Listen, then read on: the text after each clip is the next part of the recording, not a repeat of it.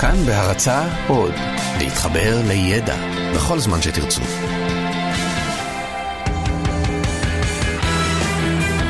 פעם בשבוע, עם תום אהרון, המונולוג המרכזי. הנושא המרכזי שלנו הערב הוא גיוס חרדים, וזה אולי יפתיע אתכם, אבל גיוס חרדים זה דבר שאנחנו פה בתוכנית לא ממש מאמינים בו.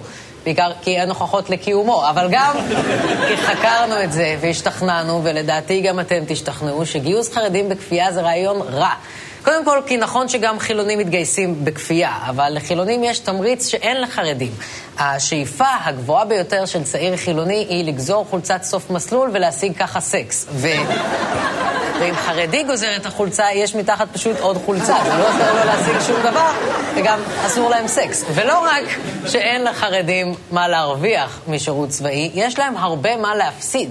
כי חלק מהמנהיגים שלהם מוקיעים את מי שמתגייס, וחלקים גדולים בציבור החרדי רואים בדרישה לגייס אותם ניסיון לחילון בכפייה. בגלל זה כבר שנה שלמה יש פלגים בציבור החרדי שיוצאים ומפגינים נגד זה.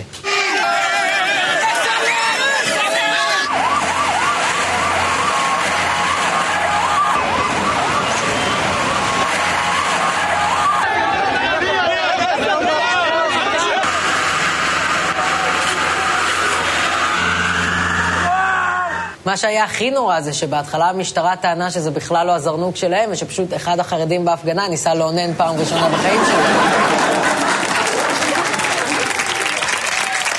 ומה שהיה עוד יותר נורא זה שאחר כך המשטרה טענה שהיא בכלל פוצצה את החרדים במכות כדי לשלב אותם בחברה הישראלית. והטריגר להפגנות האלה, והסיבה שהחרדים מוכנים לסבול את המכות האלה מהמשטרה, זה זה. תשעה שופטי בית המשפט העליון בראשות הנשיאה נאור מבטלים את חוק הגיוס שחוקקו המפלגות החרדיות, זה שמסדיר פטור משירות בצה"ל. הנשיאה נאור, שכתבה את עיקר ההחלטה, הבהירה, ההסדר נטול סנקציות וכוח כופה, ובתקופה זו הצלחתו תלויה למעשה ברצונם הטוב של תלמידי הישיבות. החלטת בג"ץ היום היא מסמך משפטי מורכב, אז תנו לי לסכם לכם אותו במשפט אחד. הערכים ניצחו היום. בינתיים ראשי החרדים זועמים ואומרים שההחלטה תביא למלחמת גוג ומגוג. נו, ואז אתם תצטרכו להחליט אם אתם לא מתגייסים לצבא גוג או לא מתגייסים לצבא מגוג. אתם רק מוסיפים עוד צבאות לבעיה. עכשיו, בג"ץ ביטל את התיקון לחוק הגיוס כי הוא לא כולל סנקציות פליליות ומעצרים של מי שלא מתגייס. והחרדים לקחו את זה קשה והתחילו להפגין, כי הם כל כך לא רוצים להיעצר שהם מוכנים להיעצר על זה. זה נשמע לכם לא הגיוני, אבל הם הצליחו להאמין בעבר בדברים פחות הגיוניים. אוי, בסוף עצרו אותי בכל מקרה, כמה מביך, מה הנחש המדבר היא עכשיו. עכשיו, בשביל להבין למה החרדים כל כך לא רוצים להתגייס, אנחנו חייבים קודם לדבר על ההיסטוריה של גיוס חרדים. ואנחנו יודעים שאתם לא רוצים לשמוע על זה, כי הדרך היחידה שחילונים מתעניינים בחרדים זה כששחקנים חילונים מתחפשים אליהם בסדרות. כשאני, כשאני מדבר עם אנשים על גיוס חרדים, הם אומרים לי, עזוב אותי, והולכים לראות שבאבניקים. אז, אז הבאתי את השבאבניקים. או, תודה לאל, אפשר לחזור ללמוד. לא, לא, רגע, בוא נעשה עוד אחת. סיגריות זה מגניב, זה יוצר הזדהות של הצופה עם חרדים. אחרי זה כולם יגידו שאנחנו לא לומדים ושלחינם בשנת 51 בן גוריון נתן פטור מגיוס ל-400 בני ישיבה. סליחה, כאילו שאני צריך את הטובות שלהם בכלל. ב-77, כשהחרדים הצטרפו לראשונה לקואליציה של בגין, הוא בתמורה הגדיל את כמות החרדים שלא חייבים להתגייס. זה כל אינטרסים, אתה לא מבין? אה, קודם כל, דוב, בוא לא נשכח פה מי הדמות של החנון ומי הדמות של הקול. זה דבר ראשון. ודבר שני, אל תתעלה פה על אילנות גבוהים מדי, כי בשנת 2002 עבר בכנסת חוק טל, שהוא בעצם קובע שאפשר לדחות את הגיוס של בני ישיבה לגיל 22, ואז הם יוצאים לשנת הכרעה, אוקיי? שבשנה הזאת הם אה, גם או עובדים או לומדים, לפי שיקול דעתם, ואחרי זה הם יכולים לבחור אם הם רוצים לחזור לישיבה, או שהם רוצים לעשות שירות צבאי מקוצר, או שירות לאומי של שנה וחצי. בסדר, אז מה, אז ב-2012 בג"ץ עשה לחוק טל ויבטל. זה ככה הדוסים מדברים. אני יודע איך דוסים מדברים, גם אני דוס, ובגלל היבטל הזה, בא לפיד ב-2013 ואמר, אוקיי, הנה, אני עכשיו מוציא את חוק השוויון בנטל. שאז זה או שאנחנו מתגייסים, או שהם נחשפים לסנקציות פליליות. דליה, תפסיק להיות כזה צול ותירגע כבר. המפלגות החרדיות הוציאו תיקון לחוק הזה ב-2015 וביטלו את כל הסנקציות שלפיד שם על מי שלא מתגייס. נכון, וב-2017 בג"ץ עשה ביטול לביטול וקבע שתוך שנה הם צריכים לחוקק חוק גיוס חדש. אשכרה? אשכרה. אתם ראיתם שכתוב פה שאסור לנו לאונן?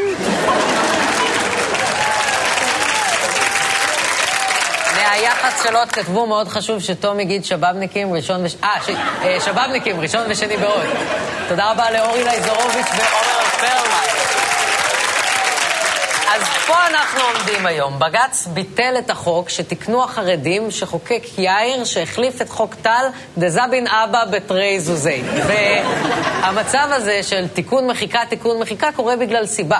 כי מה שיאיר לפיד ואיילת שקד ויעקב פרי שחוקקו את החוק ב-2014, מה שהם היו צריכים להבין זה שאם לא תחוקקו חוקי גיוס ביחד עם החרדים, מהר מאוד הם יחזרו לקואליציה ויבטלו אותם.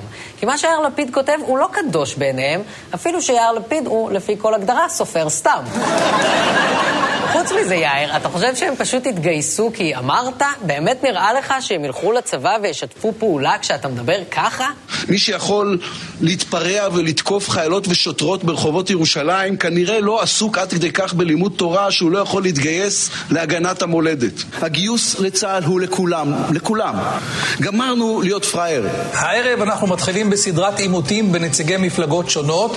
העימות הראשון הוא בין יאיר לפיד לבין אריה דרעי, ערב טוב לשניכם. ואני אסביר לך למה. תתגייסו לצבא, זה נקרא צבא ההגנה לישראל. למה אנחנו צריכים להגן עליכם? אבל מה, סליחה, שירות בישיבה בישיבת חברון הוא פחות מעיתון המחנה? נו באמת, אי אפשר להשוות בין עיתון במחנה לבין ישיבה בחברון. האחד הוא חבורה של אנשים שיושבים כל היום ומתעסקים בטקסטים לא רלוונטיים שלא שייכים למאה ה-21, והשני הוא ישיבה בחברון. מה הקשר בין השניים? ומה הרעיון לעשות עימות לקראת הבחירות בין יאיר לפיד לאריה דרעי? מי מתלבט בין שתי המפלגות? זה כמו להתלבט אם להיות במחנה עופרה חזה או לאכול נייר, זה לא התלבטות אמיתית, וזה לא עימות אמיתי. הם רק רצו כל אחד לעצבן את המגזר שלו, להפחיד מפני המגזר השני, ועל הדרך לגרוף קולות. זה עימות שאי אפשר להפסיד בו, ורק מרגיז את כל מי שצופה מהצד. זה מתקות. וזה גם עובד להם. בבחירות האלה של 2013, יאיר לפיד קיבל 19 מנדטים כי הוא חימם את החילונים, וש"ס קיבלו 11 מנדטים כי דרעי חימם את החרדים. הם יכלו להגיע אפילו ל-12 מנדטים אם דרעי לא היה מחמם אותם על פלטת שבת. ואתם יודעים, אתם יודעים איך אני יודע שזה לא באמת עימות אמיתי? כי גם כשמגייסים חרדים, לא באמת מגייסים חרדים. תראו. תראה, התחקיר שלנו מעלה מסקנות חד משמעיות, הנתונים והפרסומים והמספרים המופרכים לגבי תהליך גיוס חרדים שכביכול כבר מתנהל, פשוט אינם נכונים. הנתונים המשווקים על אודות גיוס החרדים מתייחסים בעיקר לפרויקט הנחל החרדי ולפרויקט שחר. בנחל החרדי אין כמעט חרדים, בפרויקט שחר אין כמעט צבא. כל הפרסומים ש, שהולכים מחר לפתוח עוד גדוד חרדי אה, של לוחמה זה שקר, זה אשליה. אין נחל חרדי, זה לא קיים. אני לא יודע מה, מה סיפרו לציבור החילוני. אין נחל חרדי. אוקיי, סליחה. אתה מנסה לשכנע את הציבור החילוני שהם מאמינים במשהו שלא קיים? יכול להיות שאתה יושב בחדר כל כך חשוך שאתה לא רואה את האירוניה סביבך? וגם, מה זה הדבר הזה שאבישי אמר על זה שבנחל החרדי אין כמעט חרדים? מה, למה הוא אמר את הדבר הזה? כמה חרדים חרדים יש? מה איתך, אתה נגיד חרדי? אני שומר שבת. אתה לא דתי? לא, אתה יודע, בבסיס שומר שבת, כאילו, אין ברירה. יש עוד הרבה אנשים כאלה שלא הכי דתיים, כולם חייבים להגיע לתפילה, בכוח. יש פה בפלוגה הרבה כמוך שהם לא ממש חרדים? כן? כי מפתים אותם עם המסלול הייחודי המבטיח שנתיים שירות במקום שלוש, ובשנה השלישית לימודים על חשבון המדינה, במעמד ובתנאים של חייל. אה, הם הלכו בשביל הכסף והתנאים. טוב, אולי הם לא חרדים, אבל הם בטוח יהודים. אני אתחזה לחרדי ואוציא תנאים מהצבא. אחר כך אולי אני אהיה תמנון ואחבק גלובוס. והתנאים האלה זה לא רק כסף ולימודים. לא, הצבא הולך רחוק מאוד כדי להתאים את השירות הזה לאורח חיים חרדי. לבסיס של הגדוד החרדי של צה"ל, נצח יהודה, אסור להכניס נשים. החיילים האלה לא יראו במהלך שירותם הצבאי ולו חיילת אחת. הכניסה לבסיס של הגדוד אסורה לחיילות. דוברת החטיבה אפילו לא הורשתה להיכנס איתנו למתחם האימונים הגדול הזה בצאלים. זה כמו חייל ביחידת עוקץ שישרת בלי כלבים. זה לא יכול להיות. חייל ביחידת עוקץ לא יתגייס למקום. שאם הוא מפחד מכלבים או לא אוהב כלבים, הוא לא יכול להיות בעוקץ. ומה שהוא מנסה להגיד, נראה לי, זה שחרדים מפחדים מנשים כמו שיש אנשים שמפחדים מכלבים? אבל חרדים מפחדים גם מכלבים וגם מנשים, אז אני לא מבין מה הוא רוצה. עכשיו, חוץ מהנחל החרדי שעכשיו ראינו, שבו משרתים, אם הבנתי נכון, חרדים שהם לא חרדים וחתולים, יש, יש גם את המסלול השני לחרדים בצבא, מסלול שחר, מסלול שילוב חרדים, וצריך להפריד ביניהם, כי פרויקט שחר זה דבר די פסיכי. מדובר בפרויקט יקר מאוד, במסגרתו מתגייסים חרדים בגיל מבוגר, לומדים מקצוע על חשבון הצבא ומקבלים משכורות גבוהות ותנאים שאף חייל רגיל לא יכול אפילו לחלום עליהם. מה מתגייסים לשחר כחול בינינו? בינינו, אני אגיד לך תכלס, בשביל מקצוע לעתיד, אם נגיד בזוכות אתה רוצה ללכת ללמוד מקצוע, אתה חייב לשלם כסף, ובזמן הזה אתה גם כן לא עובד. אז מה עושים? באים לצבא, בזמן הזה אתה גם מקבל כסף מהצבא וגם לא במשכורת, מה אכפת לך? לפעמים כל יום מקסימום באיזה ארבע חמש. אתה לא סוגר שבתות, לא עושה שמירות, לא עושה זה, ואתה רואה את החברים שלך האחרים, כאילו, אלה שלא בשחר, עושים שמירות. לא נעים, לא נעים, לי נהיה כבר לא נעים. חיילים שמכים על חטא בגלל הדברים הלא הגונים שהם עשו בשירות הצבאי שלהם, זה מדהים שחרדים לא באמת עושים צבא, אבל כבר יש להם שוברים שתיקה משלהם. כי הם לא באמת עושים צבא. כשמדברים על גיוס חרדים, זה גיוס החרדים שיש. כל מי שנספר כחרדי בצבא, או שהוא לא חרדי, או שהוא עושה צבא בלקבל כסף מהמדינה בשביל ללמוד. שזה בדיוק מה שניסיתם למנוע מלכתחילה. זוכרים שיאיר לפיד הבטיח לנו שגמרנו להיות פראיירים? איזה מזל שהוא אף פעם לא טועה, אה? מה אתם אומרים? מרגישים שירד מכם הנטל? אה, אתם יודעים מי כן מרגיש את הנטל אגב? צה"ל. לפי נתונים מדה-מרקר, חייל חרדי עולה לצה"ל בממוצע 9,500 שקל בחודש. חייל חילוני או דתי עולה לצבא 4,000 שקל בחודש. זה פי 2.3. אז אולי מזל שהחרדים לא באמת מתגייסים לצבא ולא הולכים לקרבי, כי אם חס וחלילה אחד מהם היה נופל בשבי, היינו צריכים לשחרר תמורתו 2,439 מחבלים. אז למה שנגייס את החרדים? למה שנגייס את החרדים בכלל, אם זה הצבא שהם עושים? אולי נשאל את יושב ראש הוועדה לשוויון בנטל מטעם יש עתיד ושר החלל לשעבר יעקב פרי. אני יודע שזה לא קשור, רק רציתי להזכיר שהוא היה פעם שר החלל. מה, מה היתרונות שאתה ראית בחוק גיוס חרדים? באמצעות יישום החוק, החברה הישראלית, אחרי דורות של ניכור וחוסר הבנה, תקלוט לתוכה את הציבור החרדי. טוב, כי התוכנית הקודמת של יעקב פרי לשילוב חרדים בחברה הייתה לעבור חרדי-חרדי ולהדליף לו פרטים על החקירה שלו, וזה לא כזה עבד.